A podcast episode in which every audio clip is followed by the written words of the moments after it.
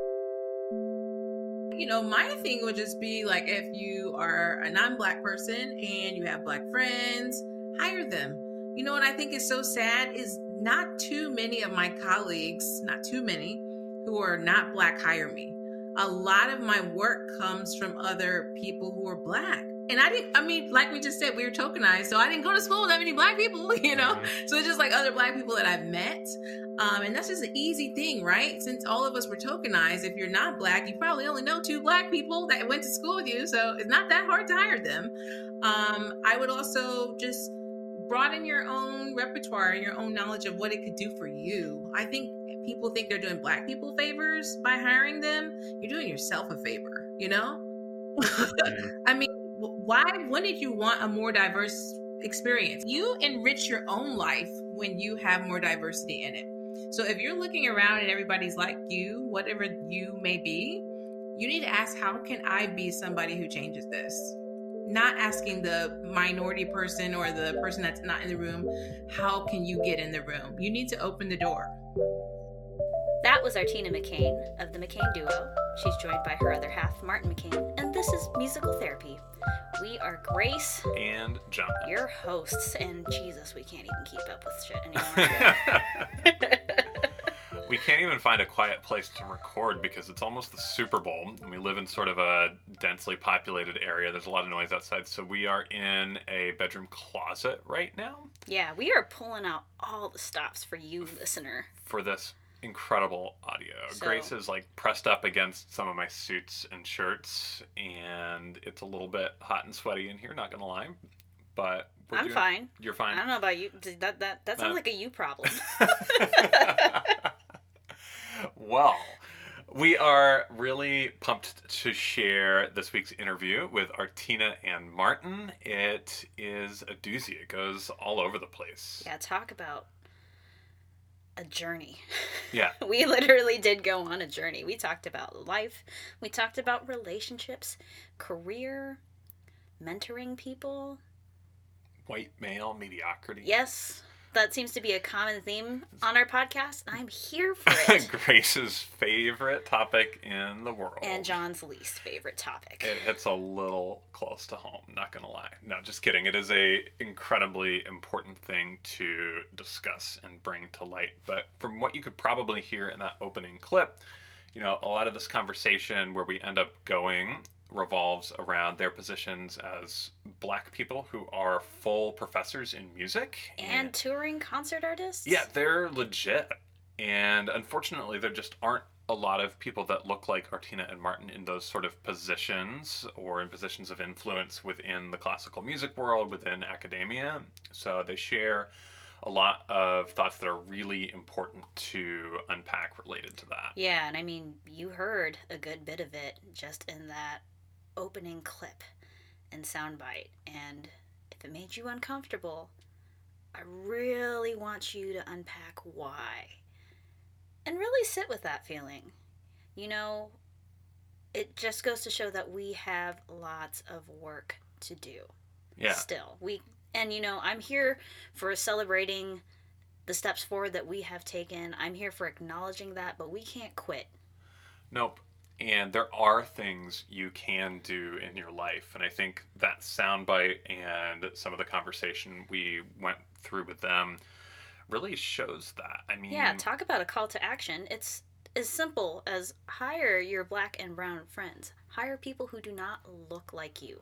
Hire people who might challenge your perspectives a little bit. Yeah and you know that doesn't even just apply to if you're on a university faculty or if you're on a hiring committee. I mean, this is if you need to refer someone for a gig, if you need to refer a student somewhere. Yeah, if you need photos, if you need a website.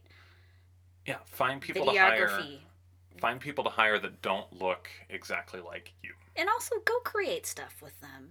You for know, sure. it's so common for us to just create within a vacuum in a bubble of people who look like us, but art doesn't really work that way. We don't create art in a vacuum. So work with people who don't look like you, who might have something different to offer than you, who might push you a little bit to go outside of your comfort zone. I mean, imagine the kind of art that would come out of it. Yeah. I think something really incredible would happen. It'd be awesome. So, the original reason we wanted to have Martin and Artina on our podcast was that it is Valentine's Day coming up. I haven't forgotten Grace on my calendar. But, you know, they're a musical couple. And we know a lot of musical couples that really struggle with balancing their career and their individual aspirations with their lives together Mm-hmm.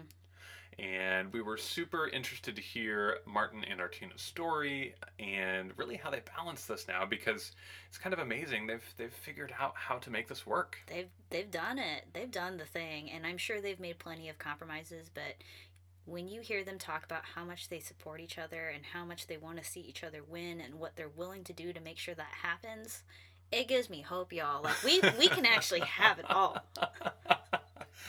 yeah, it's really really good stuff. Something that is I feel pretty unusual amongst musician couples and Maybe just period too. maybe for anybody but you know grace and i really struggled when i was doing music full time as well there were weeks we never saw each other schedules that completely contrasted and even after that too i mean there was a time when you were heavily considering moving across the country going back to school i was just starting I was ready to do it. this new job and I asked you not to do all that, to put that on hold for me and my career. And it's something looking back on that I think was my biggest screw up in our relationship so far was trying to to hold you back for my own selfish purposes and my own career ambitions and it wasn't right so we're trying to learn how to be better and support each other better still yeah, we're still easy. struggling with it. And you know, we're not trying to paint John as a villain here.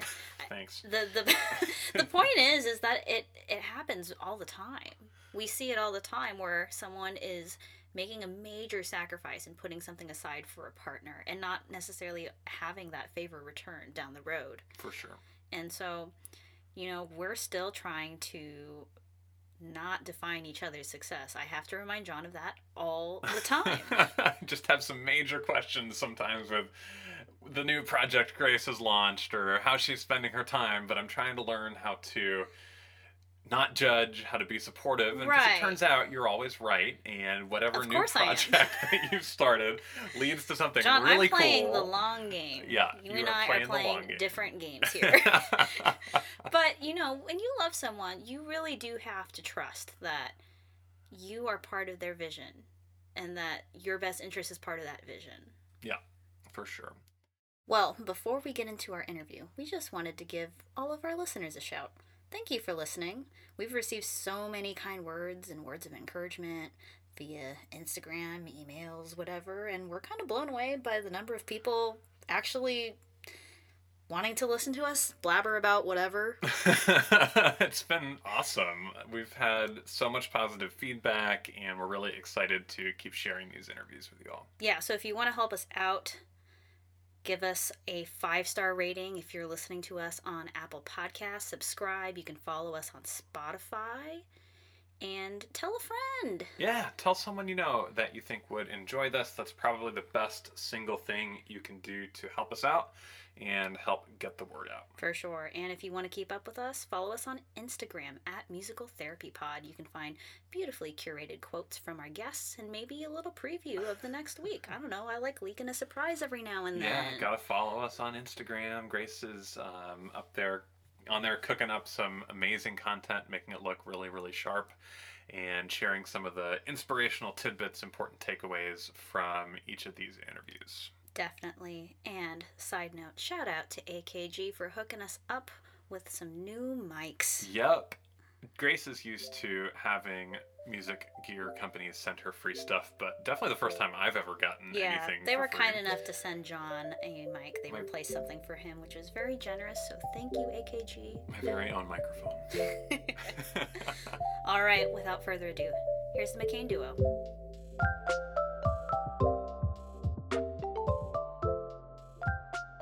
All right, so we want to introduce everybody to Artina and Martin McCain, aka the McCain duo. How's it going, y'all?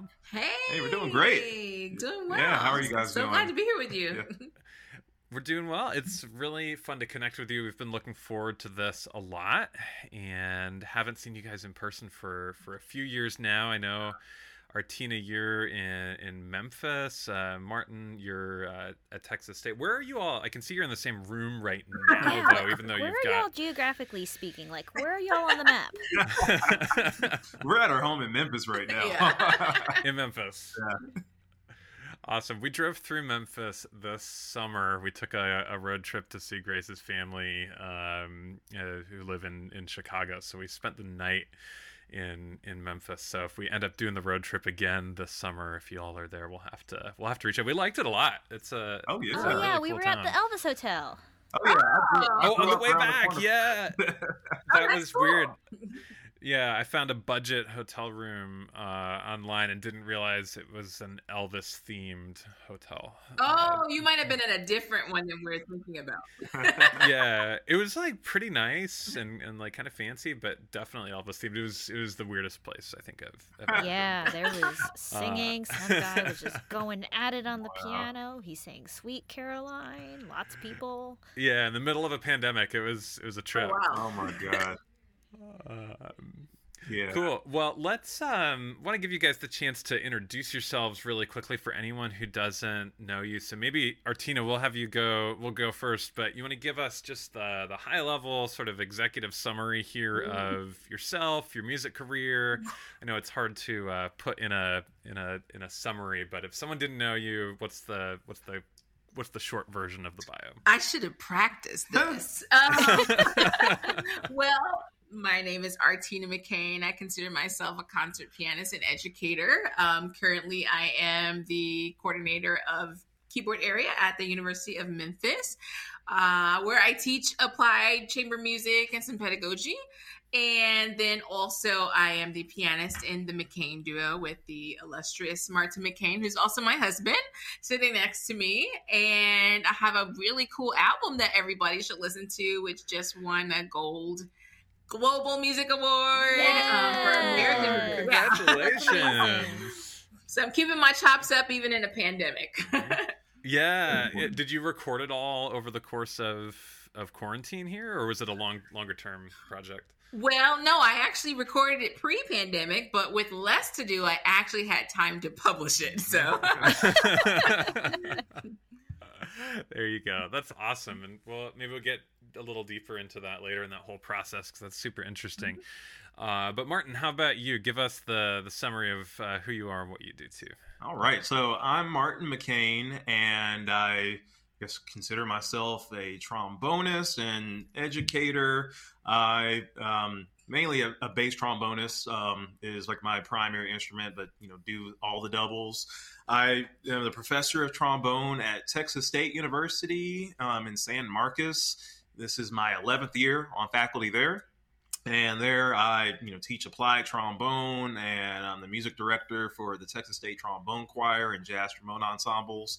Um, in addition to playing with the McCain Duo, um, I play in a lot of different types of ensembles, uh, orchestras, um, big bands, uh, the Broadway touring shows. Um, I do a lot. I love chamber music and um, play with a couple of chamber groups. And so, um, yeah, that's me in a nutshell. And I love barbecuing is a huge hobby of Yeah. mine.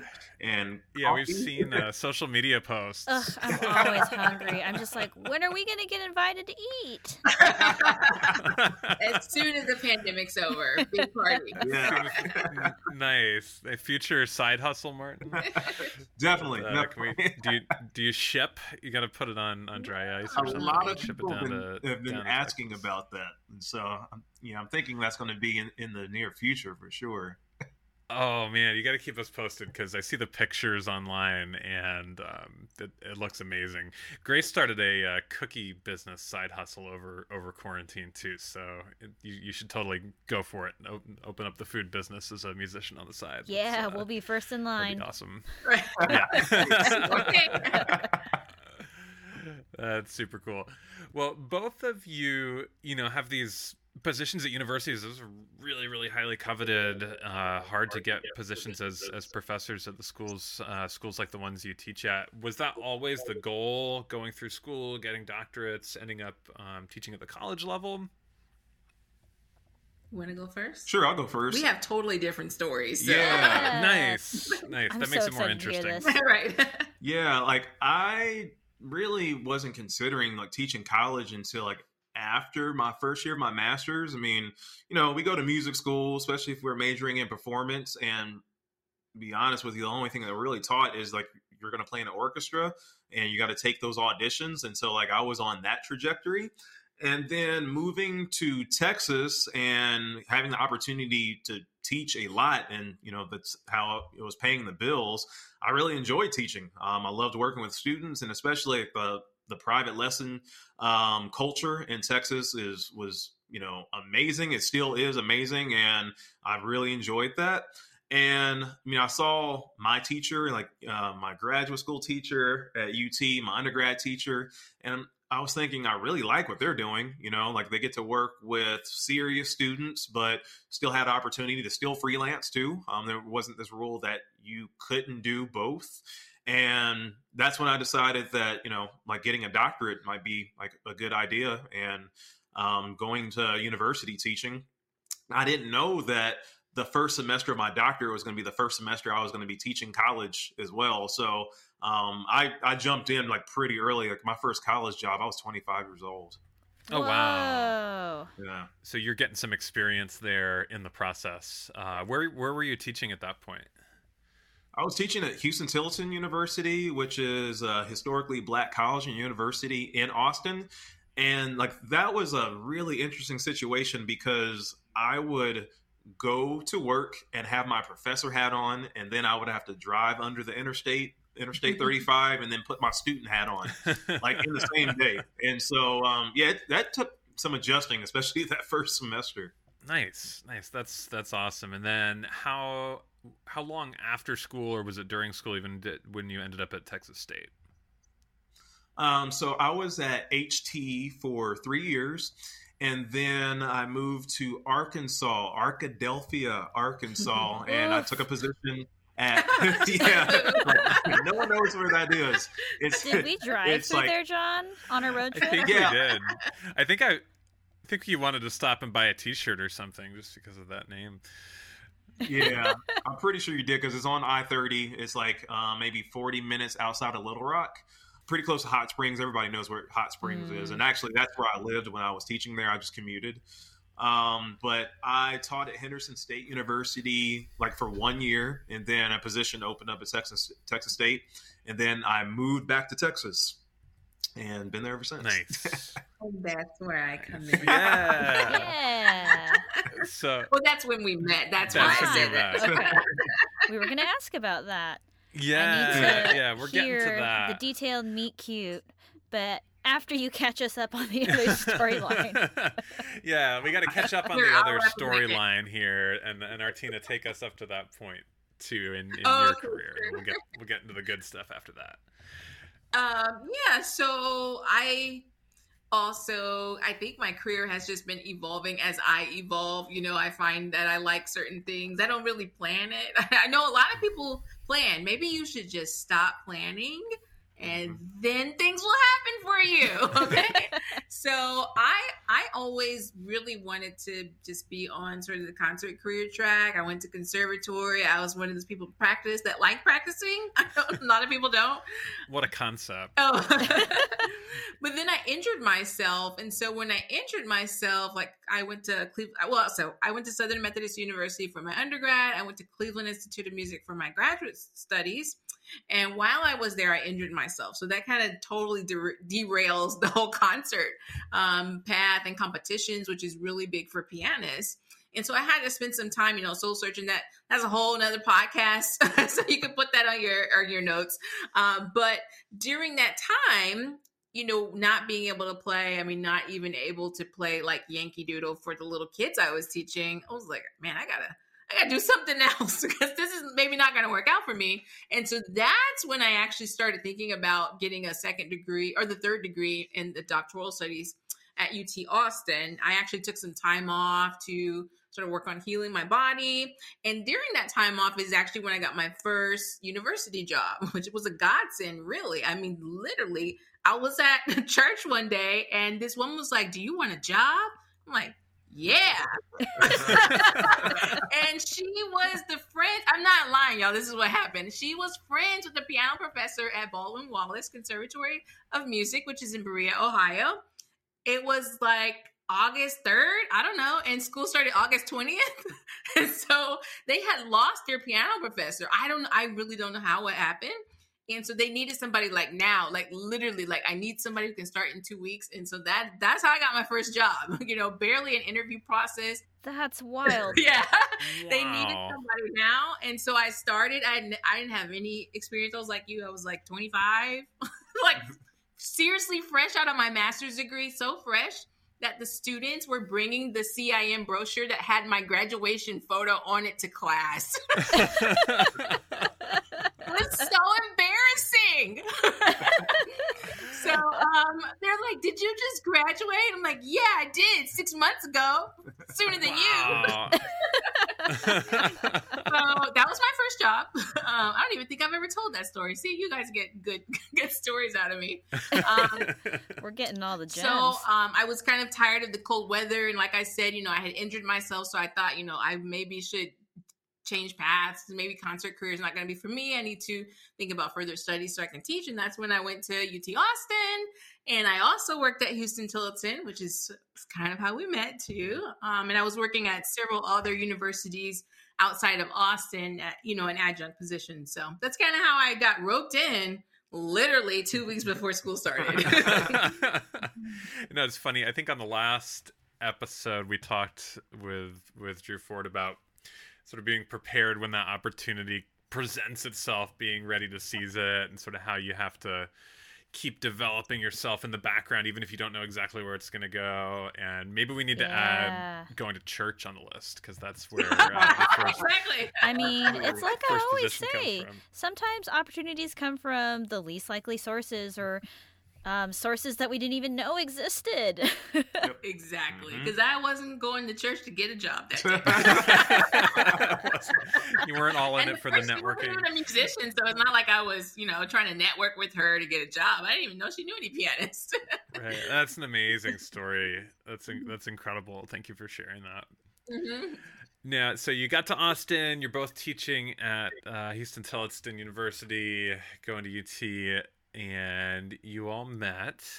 So, did you think that you were going to Oh, yes. end up with another musician? Is that what you uh, imagined for yourself? I'll let you answer that one. Oh no, I didn't. I wasn't. I didn't think I was gonna marry a musician at all. Yeah.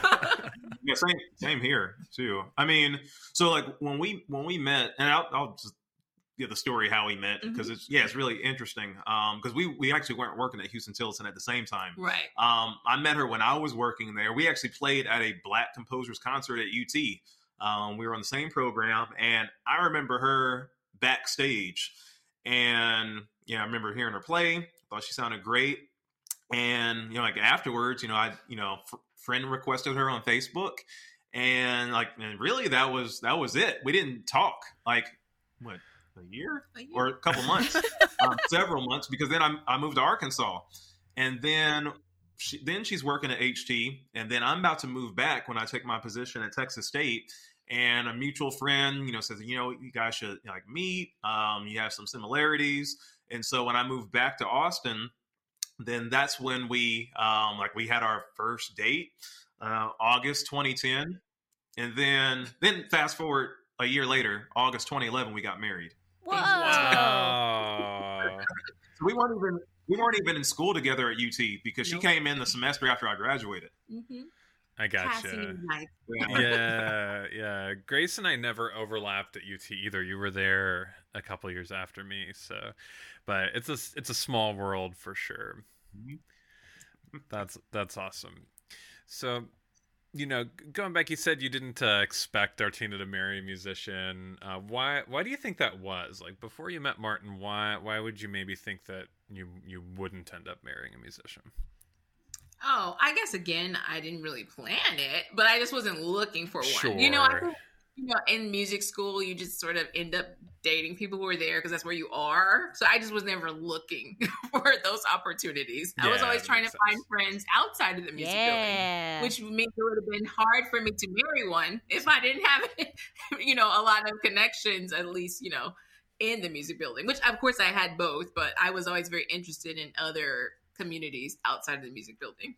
and this is why we're we're tight because I was the same way. You know, I I was involved with a lot of things. I was a weird music major because I was involved in things outside of the building. I was very involved in my fraternity. Um, in undergrad, I was like in, in student government association, and even I had a unique um, experience when I was at UT because like my first year, like I was a teaching assistant for the Center for African American Studies. So you know, like grad students, you're always in the music building but I wasn't always in the music building. I was like, you know, I got to actually hop around campus, so I was always just interested in like what other people do besides, you know, music musicians all the time. For sure, for sure, and that's a really rare quality in in both of you because I feel like most of the music students that I know, and you know myself when I was in music school, we get pretty focused down into the the little friend group and people in your studio or that you play an orchestra with, and I think it's part of why sometimes people don't really start to grow as as whole people until you're out of school. And you sort of end up broadening your horizons a little bit because you end up in this echo chamber uh, but that's that's super interesting that both of you you know had those other interests other things you were trying to do while you were still in school. Is that something you try to encourage in your students now? Oh yeah, absolutely. Um, if they take that advice, I don't know, but um, because I mean, I see them like hanging out with other musicians too, and that, that's cool. But I mean, just to like learn like other perspectives, you know, um, yeah, I just think that's really important, just to make yourself like a well-rounded person. Um, know how to have conversations with people that aren't music related. yeah. yeah it's hard when you're not used to it i remember getting out of school and trying to meet other people and and uh, not having very much common ground or or not knowing how to find it so that's uh, that's awesome now let's talk about sort of your life as a musical couple right now because you both have super successful careers you're doing really interesting things on your own together as a duo but you your professorships are in different states. Like you have uh, your your main gig is in uh, you know several hundred miles apart. So what what does that look like? And I imagine it's a little bit different in COVID times and the pandemic if you're if you're able to teach some remotely. But let's first maybe go to before the pandemic. What what has that looked like as your your full time job is is putting you in different places? Uh, well, I mean, thank God for airplanes for sure. Um, the like uh, some people know this. Like I'm from Memphis, Tennessee, so like when she got the job at um, at U of M, like that just made sense because like you know like our house is 15 minutes from my parents' house. Like my family's here, and so I'm like sure, like you know, like I can dig that. So um, so yeah, I mean it's really not difficult like you know some people um, think and the cool thing about our gigs i mean we teach applied lessons not like we're teaching like lecture courses so we create our own schedules um, which is extremely convenient too That's awesome. So, Martin, are you then like how often would you commute back and forth? What would a week or a month look like pre pre pandemic? i'm gonna be honest with you i never really had a regular week because i mean besides the commute like then i was on tour with somebody i was either playing in somebody's orchestra or like i'm on tour with like you know rodney marsalis's group and so i can't really say that i have a regular week That's fair. Um, but the cool thing about my studio, um, like you know, these cats are flexible because you know, like they they get it and they know that they're getting like their instruction and like they're getting like all the attention. And so, yeah, you know, and then and what's that was what was cool about Zoom too, because I was using Zoom way before it became a thing last March. Like I've been using Zoom for the last five years, and so like you know, just as long as like they're getting that attention, you know, if I'm on the road playing with the orchestra, I can still, you know, give like my students their lessons. So yeah. nice. Just so that we might learn have to be made it- creative. Yeah, so that kind of makes it a an easy transition then, in a way, to right now. Um, have you been based in in Memphis, both of you, for for the past few months with everything going on? Yeah, definitely. Mhm. it seems so far away pre-pandemic. I'm like, what is that? Yeah, no. What is Really time? Far. It's just life. Yeah. and especially even like before the pandemic, I was on a sabbatical too. It's so yeah, I don't even re- really remember what life was before. yes. That's awesome. Uh, well, what would you say is, you know, for, if we're thinking of our audience, there's a lot of younger people listening to this. They might be still in college, trying to figure out career, trying to figure out family, you know, everything that else that, that comes with, you know, You know, John, your- are they really thinking 20s about that though in their twenties? I don't know. I, I kind of imagine they They are. Uh, Yeah. But well, I mean, it's just something that we don't really talk about. And maybe it's just me, but I feel like when I was in school, I had tunnel vision. I was just concerned with practicing and just sure. trying to get through stuff. or for anyone who's just out and trying to re-examine their priorities perhaps but when when you think about your relationship what's what's the best part about being married to another professional musician Um, well, I mean, uh, that's also like what tra- attracted us to each other. Um, is we have the same interests, like we get it. You know what I mean? Um, you know, even though we might be in different worlds, like brass and piano, but you know, we can have um, conversations, and you know, we you know we get it. We get each other. We understand like when you know we're in different seasons when you know we're extremely busy or if there's like some admin work we have to do with our individual positions or you know if Artina's on tour with um you know with her trio um yeah like you know we get it you know um but then also like one of the difficult things too is knowing when to turn it off Yep. too because you know I had like this business together um but yeah you know gotta learn to and we're still working on this like we're husband and wife first before we were the McCain duo, you know? for sure for sure yeah grace and i sometimes find it very difficult to turn off talking shop or at least That's grace me. finds it difficult Yeah. My brain is running like 25 8. I'm like that too, Grace. But Artina's great because, I mean, you know, like I'll, you know, we could be watching TV and I'm like, oh, we need to respond to this email or so and so. She was like, not after work hours. I'm like, all right. And she'll like, she'll put me in check and like, we'll have to talk about it the next day. I've started using uh, new apps where I turn my email off, so Nice. I don't look anymore, and it doesn't come in. It's a beautiful thing. That's amazing. That's a really, really good tip. That is amazing. And to be able to set that boundary for yourself is magnificent. Like, I think that has to be so freeing, you know, when a lot of people are first starting out trying to build a career. There's so much urgency. They feel like they have to say yes to everything, and it has to be right away. You have to be the first to respond. And it's something that I'm trying to figure out myself still. You know, John has to remind me, hey, it's late. That can wait a minute. you know? right. They're probably not going to see your answer tonight, anyways. They're not expecting it. Most likely, maybe they are, but Oh, no. um, no, that's that's super good advice, Artina. Now, you know, when you all met, you were pretty far into your paths as musicians. You know, you're both. Well, you were in in doctoral programs or starting to teach. Martin, you were a professor already.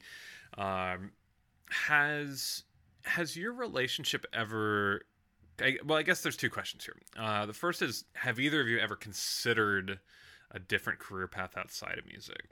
And then the follow up to that would be, you know, as adults married to other musicians, have you ever considered, has one of you ever thought of, of changing paths? Because I feel like we talk to a lot of musical couples where at some point someone has to settle. Like somebody, you know, the bigger job comes along for, for one or the other, and that means the move across the country, it means something else. But, you know, from this conversation so far, you all seem pretty well well adjusted. You seem to have struck a good balance. Uh, has it always been that way, or has it been a little bit tricky to figure out? Hmm. Well, I think at the beginning, so I will just put it out there. This is our year 10 together. Hey, that's incredible. Yes. So, you know, we got a we got a few years of experience here. I wouldn't say we're veterans or anything, but we have enough to kind of look back and think about it. So, I think at the beginning maybe it was a little bit more difficult cuz Martin already had the job while I was actually still a DMA student, which I thought was very impressive. I was like, "Oh, wow, this is a good pickup here. He already has a job." so you know that was cool at first but then i didn't you know i eventually i graduated within that first year of us getting married and then it was like well you know like the questions you asked what am i going to do and i was doing a lot of things that maybe weren't what i wanted to be doing and so you know i had to really think about that and you know fortunately i'll pick up from what i mentioned earlier about how i injured myself and i had to take some time off and also kind of redirect and think about what i wanted to do I mean, that would have been a time that I was thinking about changing music careers because it was like, I mean, I can't play, and For that's sure. what I've always wanted to do. That's all I, I know, and I'm a conservatory, you know, little brat, so I don't know anything else. um, but you know, in the meantime, since that you know moment in time to after I got married. I did find a modality which has offered me, you know, complete restoration of my body. So obvious, I mean, obviously, because I am playing now, and so I actually started on that path. I started thinking, well, if he has the job, maybe I'll go back to thinking about concertizing and playing and recording and stuff like that. So outside of my injury, I don't think I've ever thought about leaving music completely, but I think my music career has morphed as I've gone along and there's been things that have been more important at different stages and you know, for instance, I just wrote, I can say this now, a book for children of African American songs um, for Hal Leonard. Yeah. Wow. It'll be that's out. amazing. Yeah. and that is not something that was on my radar, nor was it anything that I ever thought I want to do in my life. and so, you know, I think when you're available and willing to take new opportunities, then different stuff comes to you. So that was fun. I have never, y'all, ever written anything. Martin was like, What are you doing? so yeah, that's my answer anyway. Gosh, yeah, that's so profound. I I don't think so. I feel like I've I've just always loved music, and I guess just like the way I started started off, I didn't know exactly what I was going to do. Like when you know I when I started college, I was a music education major because that's what all of my all-state friends did in high school. and then I found out very quickly I was not interested in doing that whatsoever. And because I love performing, and you know, I was fortunate to you know be to, to be able to go to like some top music festivals, even at a young age, even high school. And so like I loved performing. I had a passion for that. I switched to being a performance major my sophomore year, but I still didn't know what that meant. I just know like, okay, I need to get a job. And I have to like take some auditions. And if that doesn't work out, I need to go to graduate school and then, you know, kind of wait this thing out. But it's always been like, I know that I want to do something with music. And then, like I said before, you know, like moving to Texas and um, seeing that being a professor was an option. And then, um, yeah, and that seemed like a really great opportunity. And I mean, I love what I do because, you know, I get to work with great students and I get to perform when there isn't, you know, COVID. Um, but, you know, and you can still create too. I mean, I feel like a lot of people kind of put professors in this box that you can only do one thing and you have to be in the studio five days out of the week. And I've never wanted to be that cat at all um, because if I'm not out creating, I mean, there's like no way I can pour into my students. It's, it's impossible to teach my students to perform if I'm not doing it myself. But um, I know I, you know, kind of took this another way, but but yeah, I mean, that's all I've really thought about. I've always had other interests, um, things I've been interested in. Um, like yeah, like barbecuing, or you know, I'm like very involved in my fraternity, and like that's you know been for years. Um, but yeah, like I just love like you know I love music, and so it's just a part of me. That's awesome. I don't know about you, Grace. I love to hear the the success story like this because we've we've had a handful of interviews with people who are doing really interesting things, but have had you know maybe career changes in the middle or they're trying to figure it out now and they are doing cool stuff but they're not where they thought they would be and so I, I, it makes me really happy to hear how how well this has gone for you guys to be Yeah. to be frank and you know going through these paths getting to where you are now getting to balance your life as professors with these other creative projects artina with the with the writing you're doing and and martin with everything else you have going on too um, i feel like you two are uncommonly well adjusted for for a music couple uh, and that's it's refreshing because i think there's sort of this idea now that it's really hard to get to there or maybe that even it doesn't exist anymore like this path to having that job having that life that you want. But but hearing you all talk about it is refreshing and inspiring. So i'm, I'm glad you all Well, it definitely a zigzag. Yeah. Yeah. it's not a straight Yeah. line. Yeah. For sure. It was definitely like a we're still trying to figure it out. too. Right. for sure for sure and grace and i you know it's it's been a, a really different path i never went and got a doctorate but i and it's i don't it's been a while since we've caught up together but um i've basically totally transitioned away from music at this point in my professional life like three years ago i, I took a, another job for the first time outside of music and i ended up kind of going full on down this other path. And part of it was was spurred on by how hard even for us living in the same city how hard it was for us to keep our schedules and for things to work out. And i knew that we are starting to get really serious. And in our freelance career i mean neither of us had professorships but um for us that wasn't working and i was getting a little burned out on some of the things i was doing so i was, I was ready for a change too and i'm super happy i did and i think a lot of things for our relationship is way better now but i'm glad that there's a way to make it work still it makes me happy to hear that uh, that you all are doing so well Oh, thank, Thank you. well, I want to dive into, you know, a little of what you all are up to now. You likely haven't been on the road as much, so maybe we'll start Artina actually if you want to dive a little bit deeper into the the project you were just telling us about and then I know Martin's been up to some some arranging work too and you all have some conference appearances coming up and things like that but what uh, what have you been able to do now you're recording an album you're you're writing what what have you been up to I almost feel like don't tell anybody I'm writing because I've never written anything in my life. I think it's all right, but you know, um, it's still not a career path. That was a small side hustle. um, so yeah, during the pandemic, I released this album. I guess that's the most recent thing that I've done. Heritage. It's on Spotify, all the places, YouTube that you can find music. Or you know, if you really want to support somebody, you can buy it from my website mm-hmm. and give me some coins. But you can also listen for free. yeah yeah so is that the best place if we want to support you Yeah. is that the best place If to we buy want to it make sure you get the most money, website's the way to go, right? That's Yeah. right. Yes. you don't want those spotify streaming one one one thousandth of one cent for every Right. play. Exactly. go, Yeah. go, go buy the album go buy it and then listen to it for free. So Yes. um, yeah, and that project was of American composers. So I recorded some Charles Griffiths. I recorded some pieces by Coleridge Taylor Perkinson. I recorded some spirituals.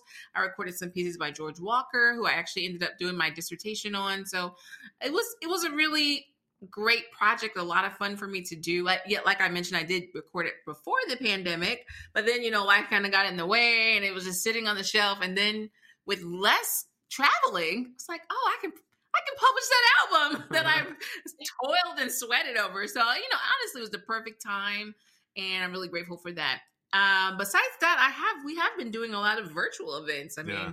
I sit on my computer and go all over the world. Uh, kind of getting spoiled by this if I if I'm Yeah. honest. Because I'm like, oh, I just turn this off. I go to my kitchen. I have on my slippers the whole time. Like, why do I want to get on a plane again?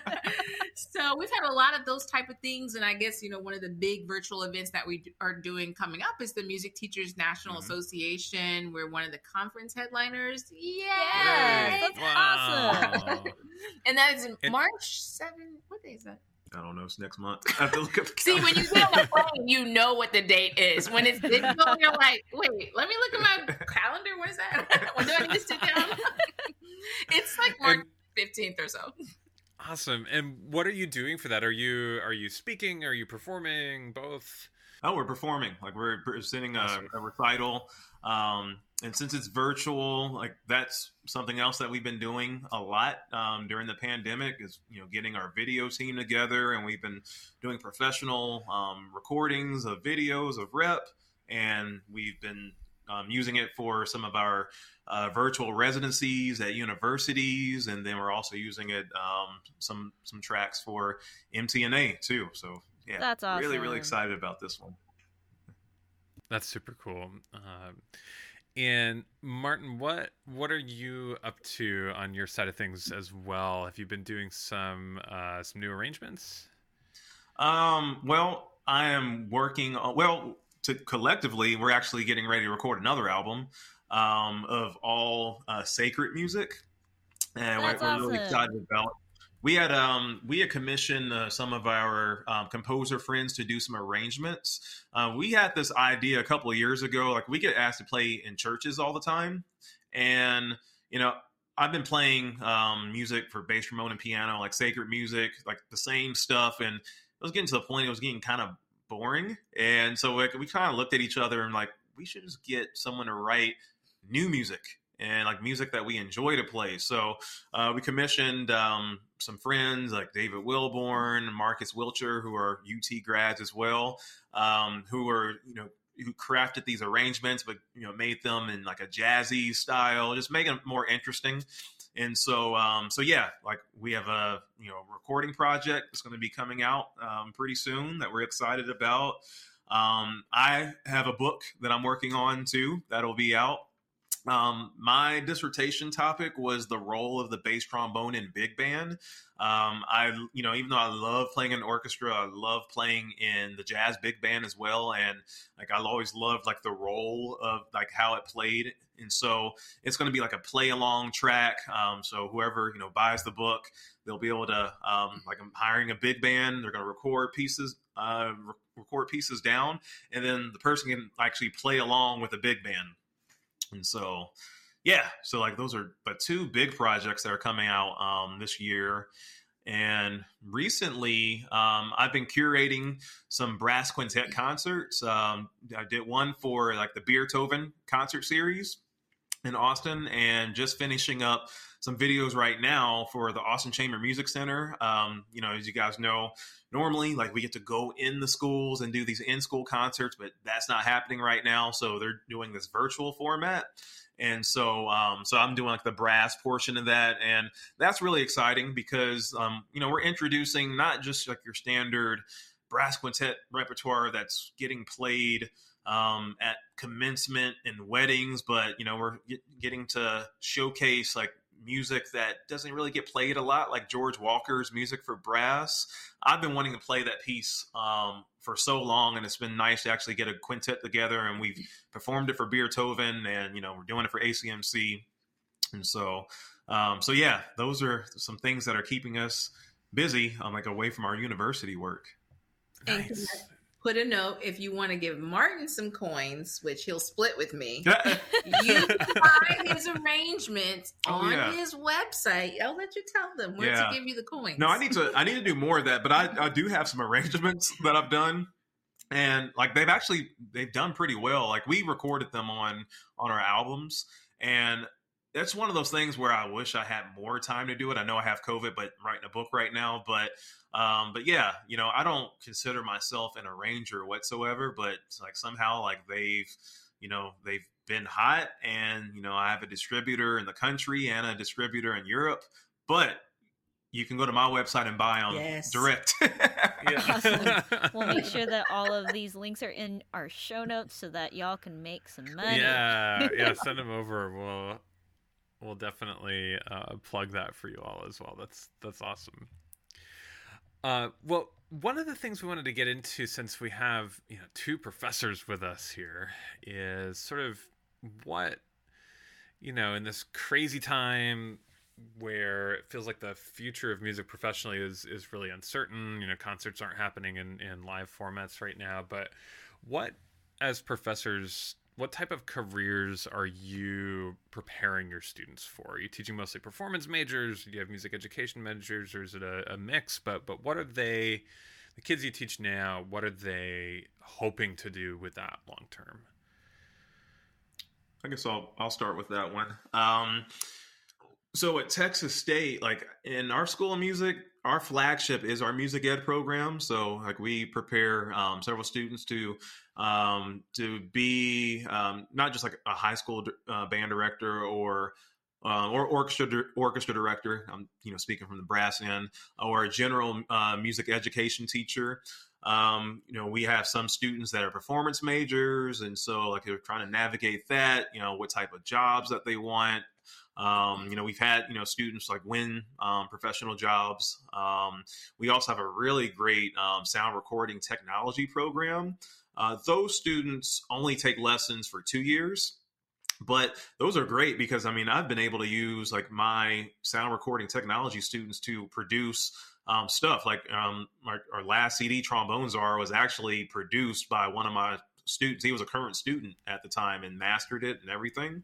Oh, that's, That's great. so cool. Yeah, like these students, these students are, are the real deal. I mean, they you know they're getting hired in L.A. and New York once they graduate, and so, um, but you know, I feel like the state of music education and not just like education major, but just as a whole.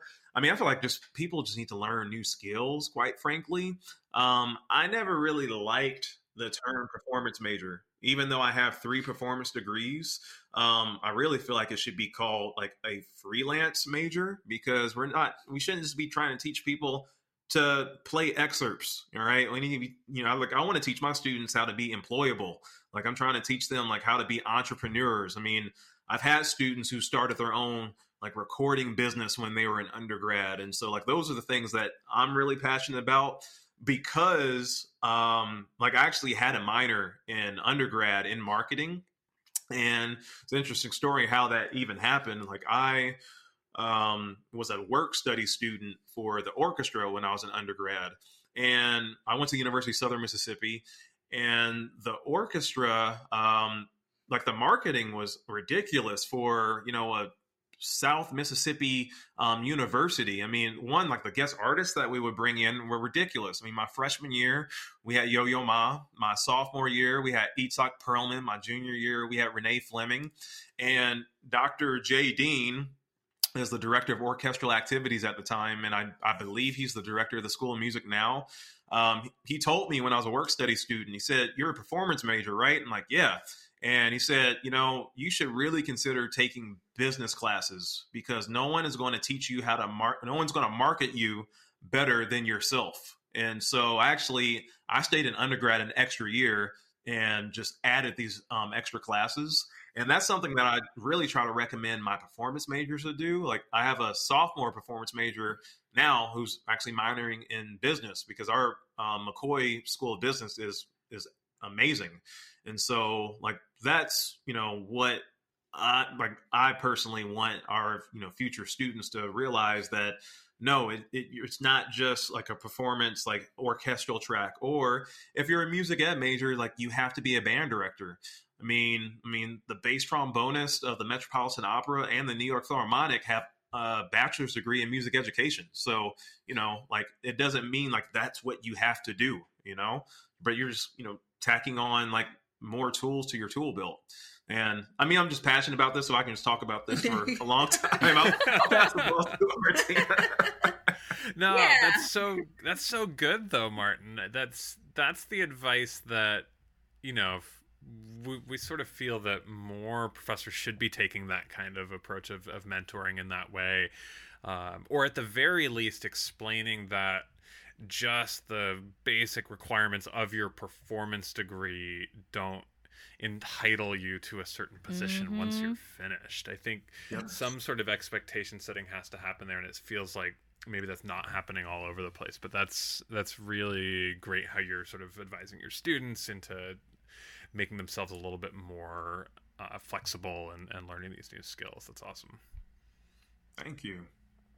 Yeah, it's it's hard to take the blinders off students too. I think sometimes, I mean, Mhm. we all have this. I won't say we all, and maybe it's becoming less, but sometimes we have this romanticized view of what being a musician looks like because we see, you know, name your favorite artist here, and Um, that is not always the case. You know, I mean, they, we don't know the zigzag, as I said, pattern that it took them to get there. And if you, you don't really learn it in school, so you know, you have to also want that for yourself to be curious. Like, oh, I wonder how so and so got to be who they are. You know, even your professors, you have to be curious. You know, ask the questions. If they're not willing to give you the answers, maybe that's not somebody you should be studying with. So that's my, my thought about that. that's the truth. Yeah. Real talk with our I team. love it. Uh, but so what about your students artina? What what what sort of careers are they you know hoping for? How are you talking to them about getting there and about all the other skills that you need? Like i think to steal martin's phrase having your tool belt in order to be a successful musician in in the present day yeah, well, I try to do, you know, many of those same things. Something I do for my students that's like very practical is you know, when we were in person, we had sort of this bulletin board where you could throw all the opportunities up there, but we don't have that anymore. So now I've created sort of this Google Doc and as opportunities, festivals, fellowships, scholarships, you know, whatever is out there, I have it for them and I constantly tell them you need to go look. I, I kind of feel like if you don't have the desire or the energy to go click on the page, then maybe this isn't for you, you Yep. know? Yeah. That's the easiest thing you could do is just Yep. click and look at the links, you know? You don't even have to go anywhere. So that's one of the ways I do it. You know, uh, many, especially pianists, kind of have varied careers, varied interests. Some of them want to be church musicians. Some of them want to be collaborative artists. Some of them want to teach. Um, some of them aspire for, you know, more concertizing. So I think as a pianist, I always wish the degree was called the well-rounded pianist because Mhm. we end up doing so many things. You know, I don't think it's realistic to just have one goal and you sort of never know where life will take you. So, you know, currently it's kind of odd, but my students have been working a lot between teaching and these church jobs because I think, especially church jobs here, I mean, they, with all the virtual and all the extra stuff, it's actually been more work. Like I need more people to do it. Um, so I think, you know, in a weird way, it's provided some more opportunities. And for the ones who want to concertize more, I, I say this is the best time to be honing your skills. Yes. Absolutely. That's perfect. That's perfect. It it feels like sometimes amongst professors there's this dichotomy and, and half of them feel that you know if you go and you study music you're there to learn the art form. You're learning there Yep. play your music play your instrument and learn the traditions behind that and that it's it's trade school.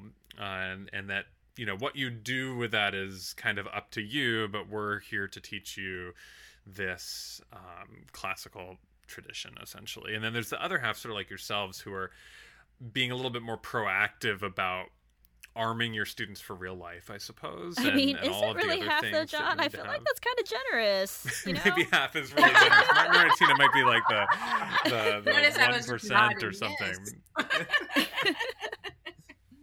do you do you see that as an advantage as a professor in say you're recruiting with people you're bringing in are you able to have conversations from an earlier point about like really what you're trying to do with your studio and with the students that you teach Yeah, I, I mean, I I have this conversation with. I mean, it doesn't matter if they're a high school senior or if they're a senior in undergrad, but that's that's what I'm about. Um, you know, especially on the performance end, because I mean, they have to realize what it takes to do that. All right, I mean, uh, there's so many different teachers out there that can teach you how to play the excerpts, but I mean, is there going to be a teacher out there that's going to be willing to take the extra leg to say, all right, well, you know, this is how you record an album. Um, this is how you get on a sub list for a particular orchestra.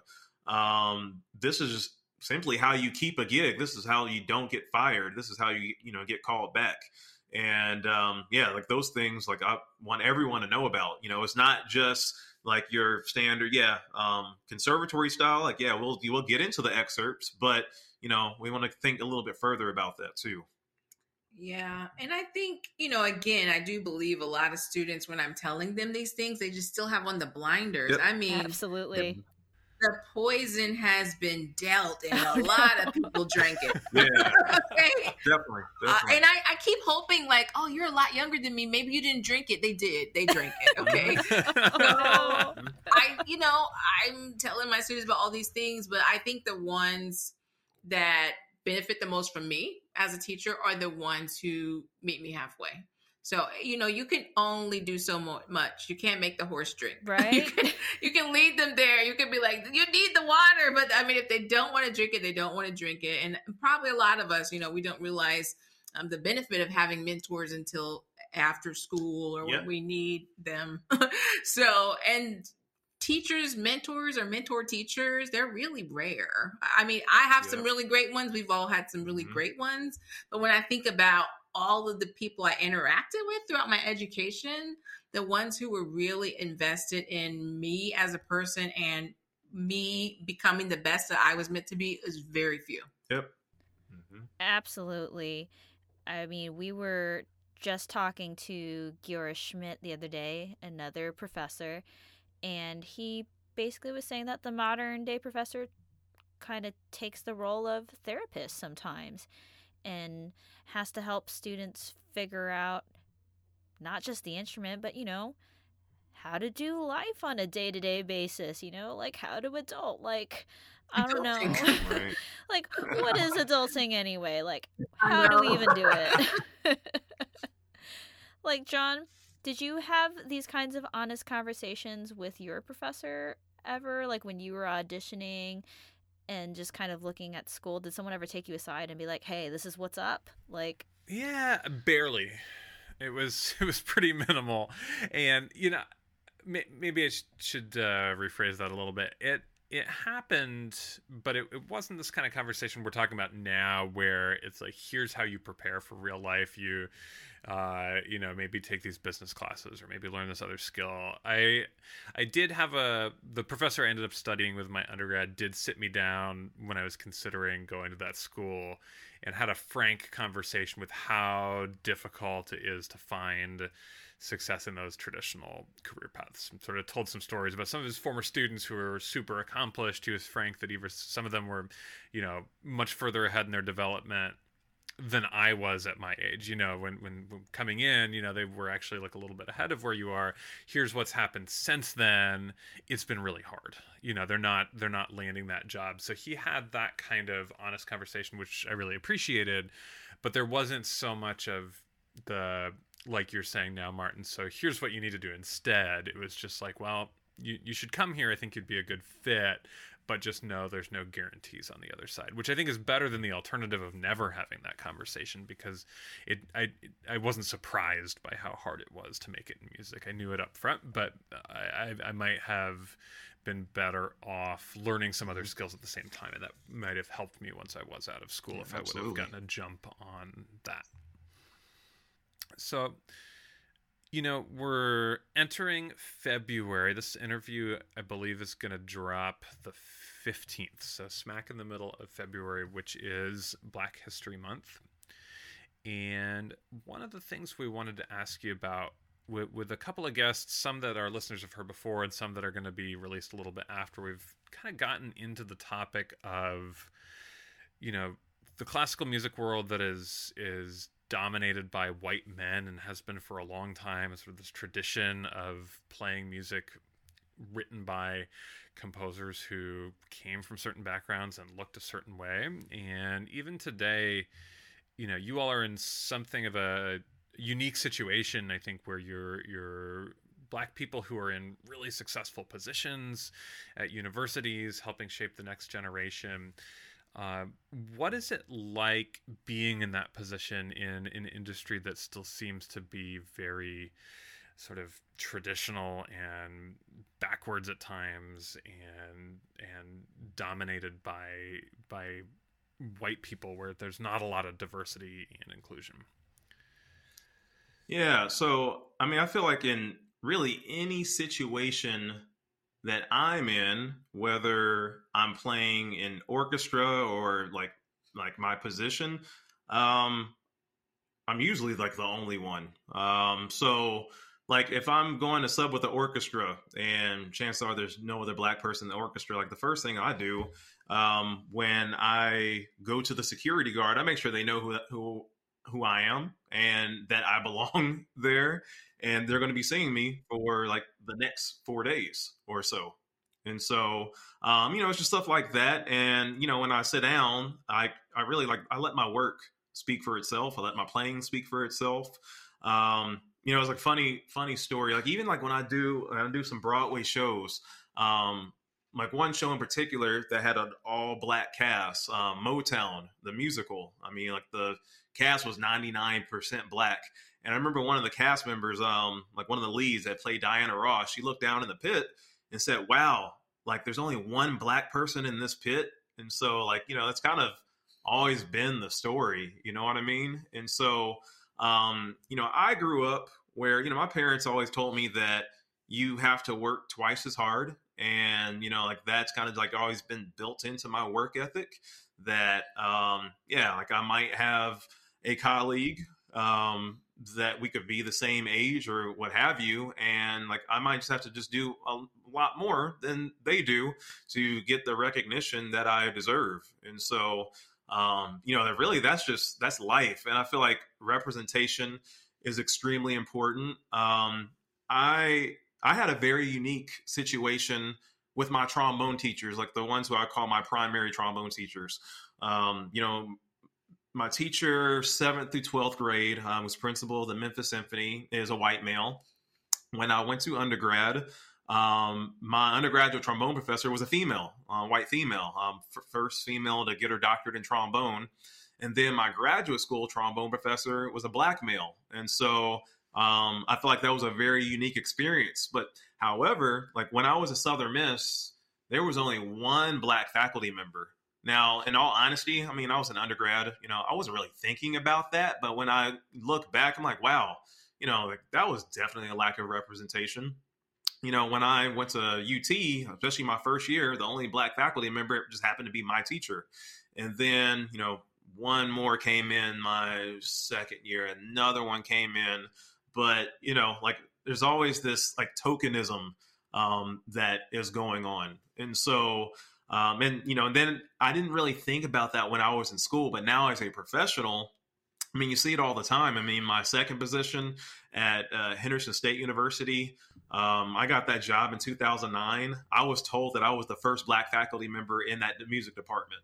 Wow. Um, then, but then I left after a year. I have no idea what it's like now. I mean, it was a great place, but you know, I'm glad I moved to Texas. But you know, I mean, currently, I mean, at Texas State, you know, like I'm in year 11. Like I've been like the only black faculty member until this year, but um, I'm still the only black full time faculty member. Um, so so yeah, I mean, there's just a lot of things that have to change. I mean, hiring practices um, need to change. I mean, you really can't hire um, more black faculty if I mean I can't be on all the search committees, and I refuse to be on all the search committees. But um, but yeah, you can't have representation if and you can't hire you know more black faculty members if you know there's only one black faculty member that might you know, I'm not going to be on a string um, search committee. It's just not going to happen. So that's just my thoughts. Yeah, I think you know the charge is really on people who are not black. Um, yeah, I don't want to work twice as hard. I'm tired, mm-hmm. and you know, I, I think, mean, you shouldn't. Yeah, exactly. I, like that's the truth. Yeah, exactly. And I mean, I think sometimes other people think that because mm. you know, they, you know, it takes so much to get a nod. You know, sometimes I'm like, well, uh, I we all went to the same school. You know, other people that are in the same generation as me, and even maybe other people who studied with similar professors or other educators. I'm like, I don't need to work harder than you. and, and sometimes I've already worked harder than them and they're getting more nods than I am, you know? Mm-hmm. And so that's always a little bit disconcerting. so um my you know my thing would just be like if you are a non-black person and you have black friends hire them you know what i think is so sad is not too many of my colleagues not too many who are not black hire me a lot of my work comes from other people who are black And I didn't, I mean, like we just said, we were tokenized. So I didn't go to school with that many black people, you know? Mhm. So it's just like other black people that I've met. Um, and that's just an easy thing, right? Since all of us were tokenized, if you're not black, you probably only know two black people that went to school with you. So it's not that hard to hire them. Um, I would also just broaden your own repertoire and your own knowledge of what it could do for you. I think people think they're doing black people favors by hiring them. You're doing yourself a favor, you know? I mean, why wouldn't you want a more diverse experience? I'm not just talking about black. It could be anything. I mean, maybe, you know, for instance, at Martin schools, there's a large number of Latinx faculty. So maybe you don't need to hire any more Latinx. You know, my job, we have none. So maybe we need to have more, you know, and black. So, I mean, you enrich your own life when you have more diversity in it. So if you're looking around and everybody's like you, whatever you may be, you need to ask, how can I be somebody who changes this? Not asking the minority person or the person that's not in the room, how can you get in the room? You need to open the door. Absolutely. You know, I hate when we say we need to bring more black and brown people to the table to tell us how to diversify, how to make things more inclusive, how to make things more equal. Because it shows you exactly whose table it is. It shows you who's going to moderate and control the conversation. And it kills me because it puts the onus on people of color to defend their own humanity. And I really think that it is the responsibility of, sorry, John, white males especially, Yes. and um, Well, yeah, white in people room. in general, and non black and indigenous people to really step it up and vouch for your colleagues and support them. They're hustling day in, day out and working so hard, creating beautiful art, and you need to hire them, yeah you know? Ask them to create with you because they have so much to offer Mhm. and not just look for someone who looks like you. Right. And I think it's a problem, right? Because I mean, we all probably have a lot of friends that look like us, including us. You know what I'm saying? I mean, I have a lot of black friends, so it, it's easy for me to Hire your black people. Yeah. I know tons of black people. For sure. I, well, you know, my fault, I also know tons of other people because I was tokenized so many times that, of course, I know other people. But I'm saying for people who are non-black, you probably only know a couple because that's the only people that were in the room. You know, so it's actually not that hard. If you think, well, I only know five, well, I need to champion those five. And if every person did that, then the rooms would change. hmm Yeah. Definitely. I love having that kind of actionable, you know, advice. I mean, that's something I think as as a white person we often sit back and we say, "Well, I know this is all wrong. This is so bad, but you know, I'm not part of the problem. I'm not the one who's, you know, blatantly offensively racist or something but so we excuse Right. ourselves from from any kind of guilt because we we don't feel like we're bad people but that just shows you know anyone in this sort of career path where um, there's all this work to go around in different sort of settings like you said artina how do you champion the people who are up, underrepresented and you know when you have that opportunity because whether you're in the position you run a festival or a concert series or you know someone's asking you to do a gig that you aren't able to cover you know how do you help people get that opportunity that otherwise maybe wouldn't be asked? I think that's something for for a lot of people in music is is actually actionable and could actually make a difference. So that that input is is amazing Definitely. You know, I think we function on this idea that work is scarce and we get freaked out we just only look out for ourselves and us only. And really, there's just an abundance of opportunity out there. We just sometimes have our blinders on and can't see it. And the truth is, the more we help each other out, the more we try to elevate each other and lift each other up, the better off we all are going to be. Exactly. And I mean, nothing makes me happier than seeing other people win. Mhm. Because then that you win with them. I think that's Exactly. what people don't get. It's like when I win, Yes. you win too. Help other people win so you can win, you know? Right. Yeah. Well, to close things out here, let's go. We'll go rapid fire, um, and and finish up with with a few quick ones for you. But this has been so much fun, Artina Martin. Um, we'll we'll have to get back on here with you again at some point in the future because you all have so much to share and and bring so much of a really welcome and I think needed perspective in in our musical community.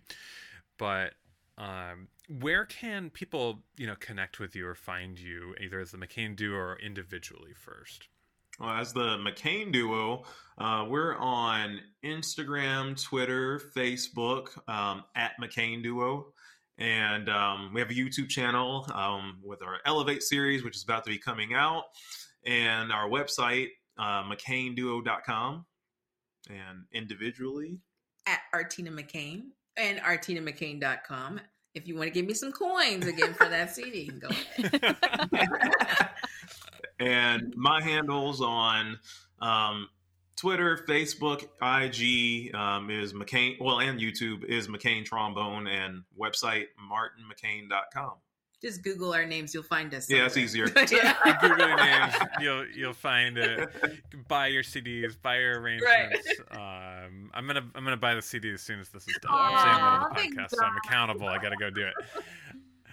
But um, a couple of the questions we usually ask our guests right at the end here. Um, first one: uh, Are you all are you all avid readers at all? And what are the last books you read?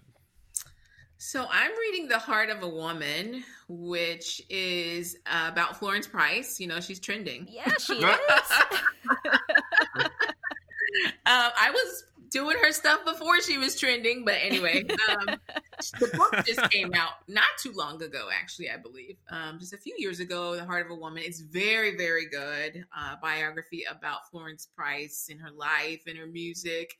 And so, yeah, I actually was sort of inspired to do it because I was playing her piano concerto, and I was like, I should learn, you know, go deeper. So it's a very good book, and if you're into the Florence Price trend, I would recommend. Nice. What about you, Mark? And what I have on my nightstand right now um, is called the Untethered Soul.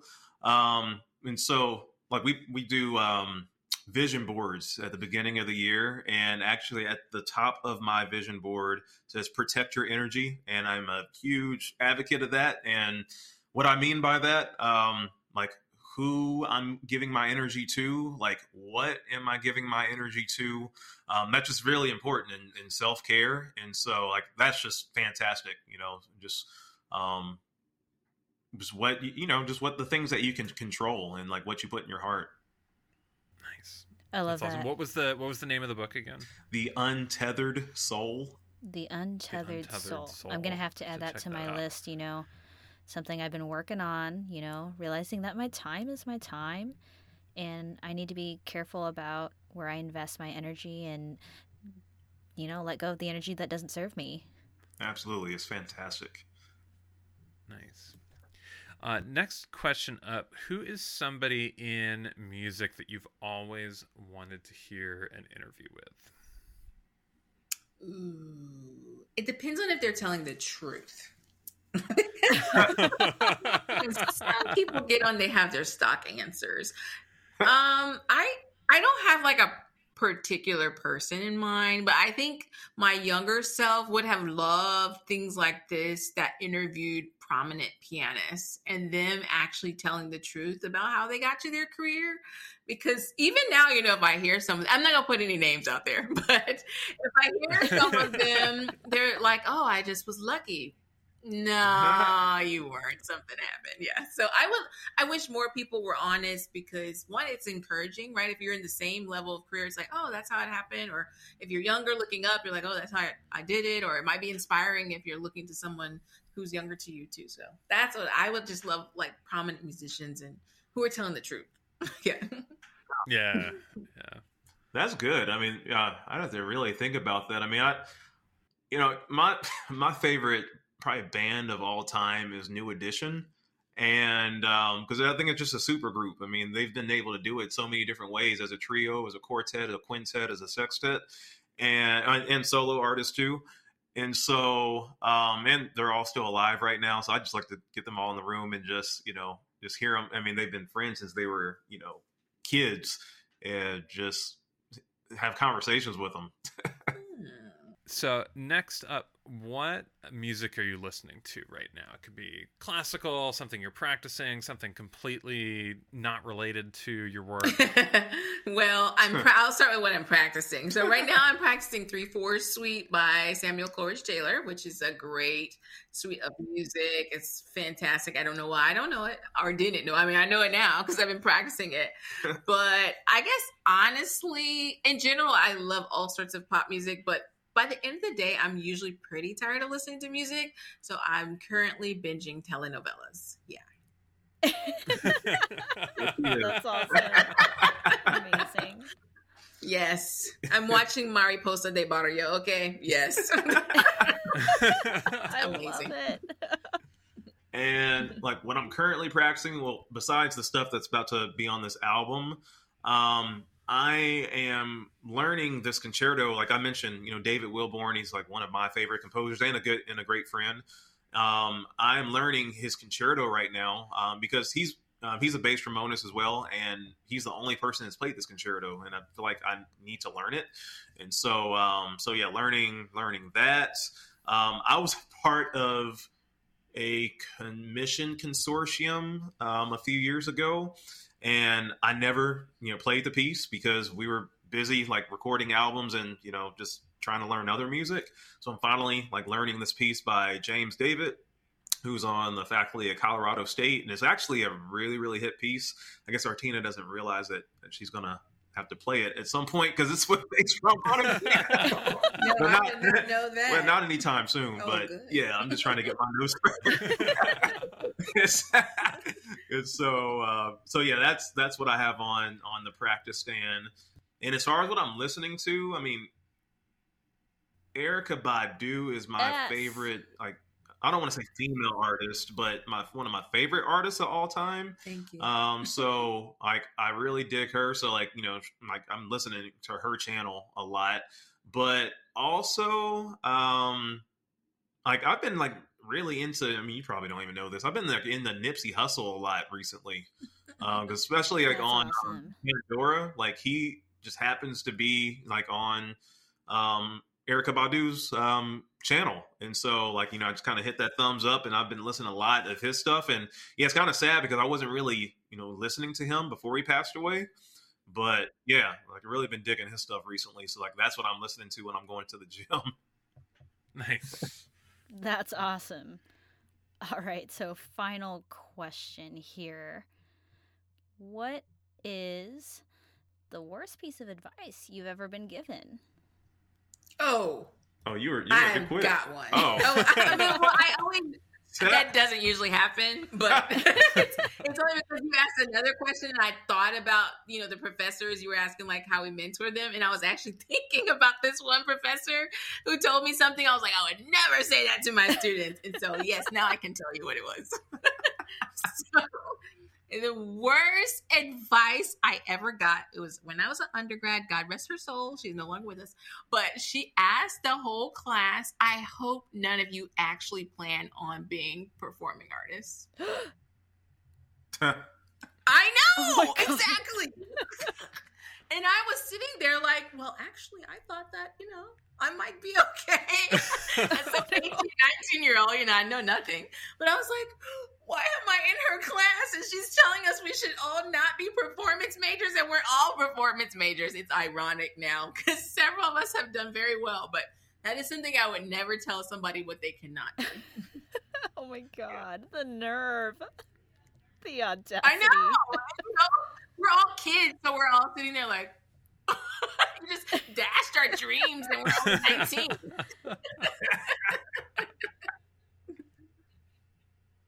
Golly, that's hard. Um, actually, I'm just, you know, I mean, I probably heard something towards, I mean, kind of close to what you said. Um, I mean, I, I always hated like, and I guess it was kind of discouraging when I was an undergrad when when guest artists would come because they would, you know, say like if you're majoring in music or if you're a performance major, you know, chances of getting a job are but I don't know if that was a well, I guess that's kind of advice too, but I mean that was definitely discouraging and that is something I don't do when I have residencies. Like I try to be encouraging as possible because I don't believe in starving artists. Um, I mean, I think I believe in lazy artists, and so I, I don't believe in that. I believe that there are lazy artists, Mhm. um, but it's just like the work ethic. But um, but yeah, I guess that's you know kind of like the same advice. You know, just being encouraging and like that's probably some like the bad information that I got that you know there's not enough um, work out there. Yeah, that's that's it. Like people saying like there's not enough work. Like you're gonna be an orchestral musician and that's it, and you can't you know have a career um, as a performer. to create your own opportunities. Exactly. If you go in like that, then you'll create something, and if falls in your lap, then there you go. Yep. Awesome. Well, thank you both so much for coming and hanging out with us tonight. It is great to see you when we swing through Memphis next time. Martin, we're going to have to uh, get some barbecue for sure. Yes. Absolutely. Absolutely. There are plenty of places, but then, you know, I, I, I make my own too. right.